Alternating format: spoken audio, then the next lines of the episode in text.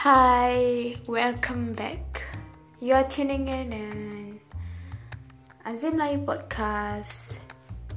Sorry, dah lama sangat aku tak update sebenarnya. Betul tak?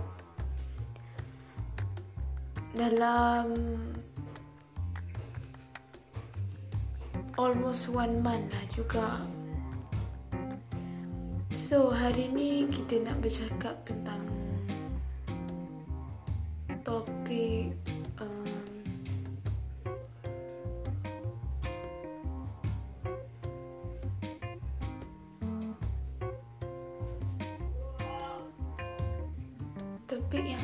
sebenarnya. Topik yang uh, tak perlu diajar. Topik yang secara naturally kita akan dibentuk. Kita akan didatangi dengan banyak ajaran, pengajaran dan juga gambaran. Topik yang kita nak cakap hari ni tentang mentality. So mentality ni adalah satu skop kehidupan kita yang ramai orang tolak tepi tak nak ambil tahu. Mentaliti ni ialah cara kita berfikir. Ada orang dia tak pernah peduli dan tak nak ambil tahu. Mungkin sebab kita ni hidup, kita rasa betul, kita buat. Kita suka, kita buat. That's called the mentality. Kita buat satu benda yang macam mana otak kita proses macam mana otak kita kata yes you should do this yes kau kena buat ni kau tak boleh buat ni then that is the mentality tapi kadang-kadang mentality ni kita tak boleh ikut kita tak boleh nak asah nak bentukkan dia dengan menggunakan kuasa emosi dan juga perasaan semata-mata kita kena ambil kira dari pelbagai aspek. Contohnya dari segi ilmu, dari segi logik dan banyak perkara.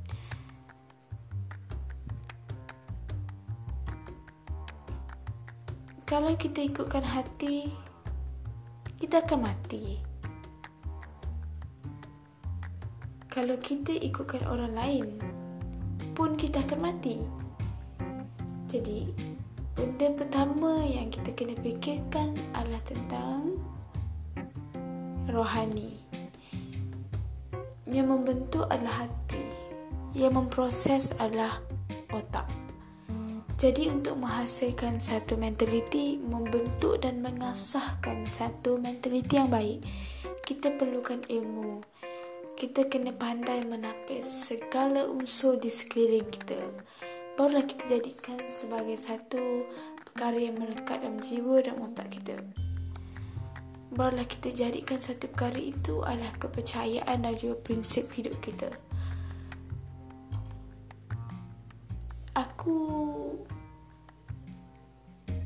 ada mentaliti aku sendiri, orang lain ada mentaliti dia sendiri. So aku seorang yang minimalis, terlalu minimalis. Aku bukan perfectionist. Aku tak pernah memandang satu benda tu secara teliti dan terperinci. Aku tak tahulah tapi aku teringin juga nak tanya orang lain yang jenis very apa ni detail oriented. Sebab pada aku diorang ni sangat-sangat cerewet. Mungkin bagus ni pada diorang sebab diorang rasa merimaskan mati diorang. Sebab dia rasa benda ni tak kena, tu tak kena. So, bila benda tu dah diselesaikan, jadi everything dah pun tersusun, dah pun kemas, mata dia orang tak serabut. Tapi dia orang mesti perlukan tenaga dan juga usaha yang lebih besar berbanding dengan big picture person. Kalau aku memang jenis big picture, aku pandang satu benda secara menyeluruh. Aku tak pandang secara teliti, ter- secara terperinci. Sebab pada aku, uh,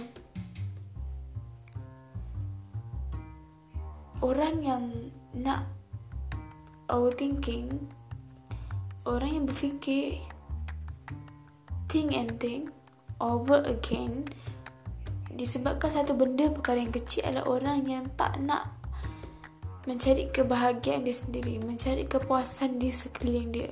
Kadang-kadang kita kena blend in. Memang kena blend in. Persekitaran tu yang akan bentuk kita cari persekitaran yang baik. Cari persekitaran yang okey. We must blend in. Tapi kalau kita tak boleh blend in, just go away. Kita boleh lari daripada persekitaran kita dengan cara kita banyakkan habiskan masa seorang diri. Kalau kita tak boleh blend in dengan masyarakat, kita we can just analyze. Kita boleh tapis balik apa yang kita terima daripada orang luar, daripada masyarakat sekeliling kita. So that's the perfectionist, minimalist, semuanya. Diorang terpaksa blend in dengan persekitaran diorang. Kadang-kadang ada orang minimalist persekitaran dia banyak sangat orang perfectionist. Maybe dari sudut positif, kita kena terima that is the way the mind works. The brain process. Mungkin memang diorang jenis pandang satu benda titik-titik. We have to accept that. Tak perlu banyak soal, tak perlu banyak alasan. So there's a perfectionist. Seorang perfectionist kau dikelilingi dengan orang yang minimalist. Seorang yang big picture. Seorang yang langsung tak terfikir Pasal benda-benda kecil tu.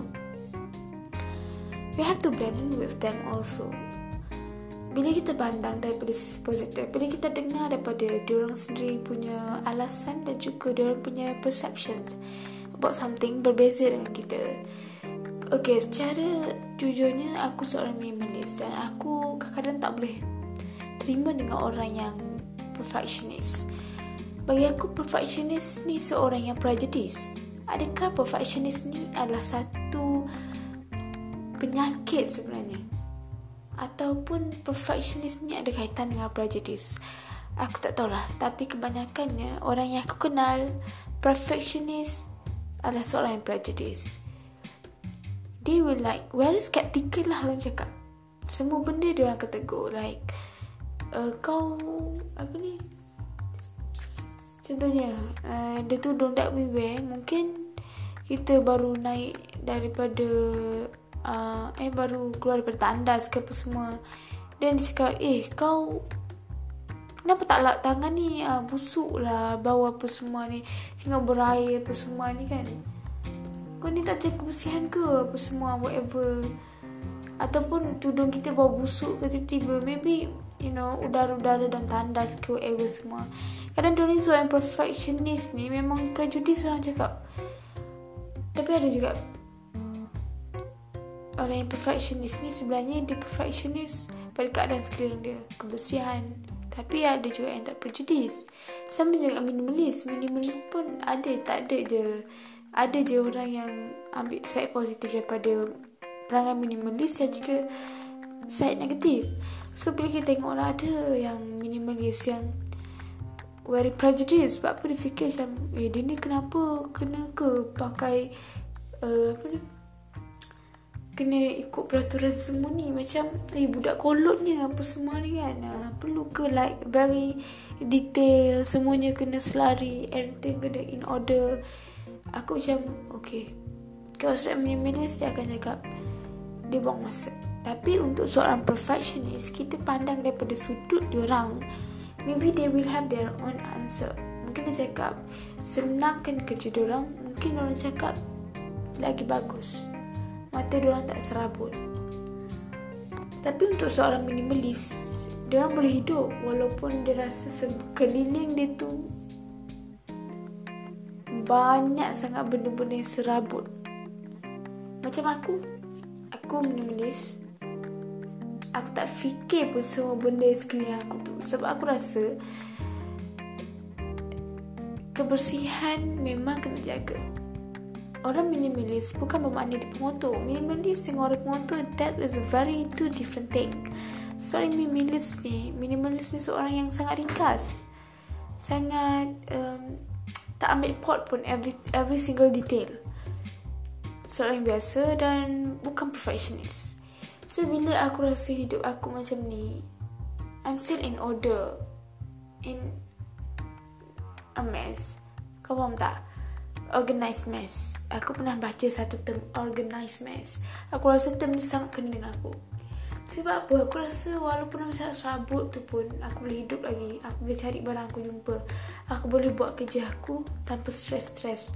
Macam perfectionist uh, Stress tu stress ni aku macam What the heck Apa yang korang hidupkan dalam hidup ni Kau semata-mata nak stress over small thing Okay this is not Satu luahan hati daripada aku Tapi cuma Sekadar perbahasan Aku tak tahulah sebenarnya Apa yang aku patut fikirkan aku memang cuba pandang daripada side positif. Side dia orang sendiri. Memang aku akan, okay baik. That is your answer. That is your principle. Tu adalah prinsip kau. Tu adalah uh, cara hidup kau. That's your lifestyle. So, just go on with that. Tapi jangan pernah sesekali persoalkan kenapa dan mengapa aku ada lifestyle macam ni. Aku ada cara macam ni.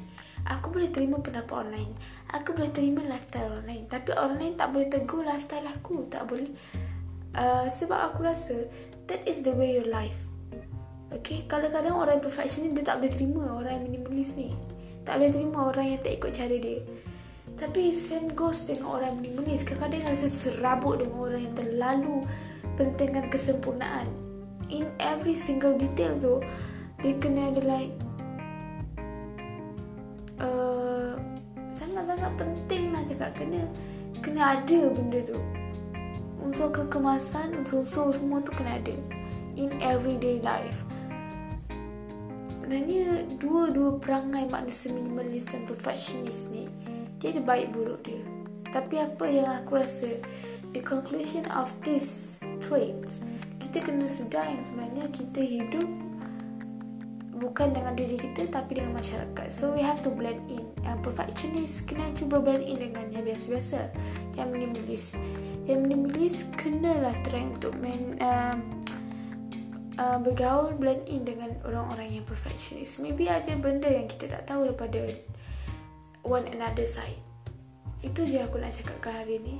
Yang aku rasa korang minimalist please stop speculating yang benda-benda buruk-buruk daripada perfectionist and also the perfectionist stop lah korang nak like tegur everything speculate everything sebab kita tak ada di tempat orang kita tak tahu niat orang dan kita tak tahu cara dia orang macam mana so dalam hidup kita ni dan kita jangan fikir this is your life tapi your life kena lah in order kena ada ni kena tu tak sebenarnya tak semua orang perlukan khidmat nasihat daripada orang-orang lain pun tentang cara hidup dia. Kadang cara hidup ni adalah cara yang mana-mana macam mana kita selesa. Yang buat kita, kita tak trust. Sebab apabila kita ikut cara orang lain, in the end kita akan still rasa stress. Kita akan rasa this is not my life, this is not me. Untuk mengelakkan benda-benda berlaku, kita kena ambil pot. Kita kena find our route kita kena cari akal kita. Kita kena cari diri kita. Itu je lah yang aku nak cakapkan. Perfection dan minimalist bukan bermakna kau hebat.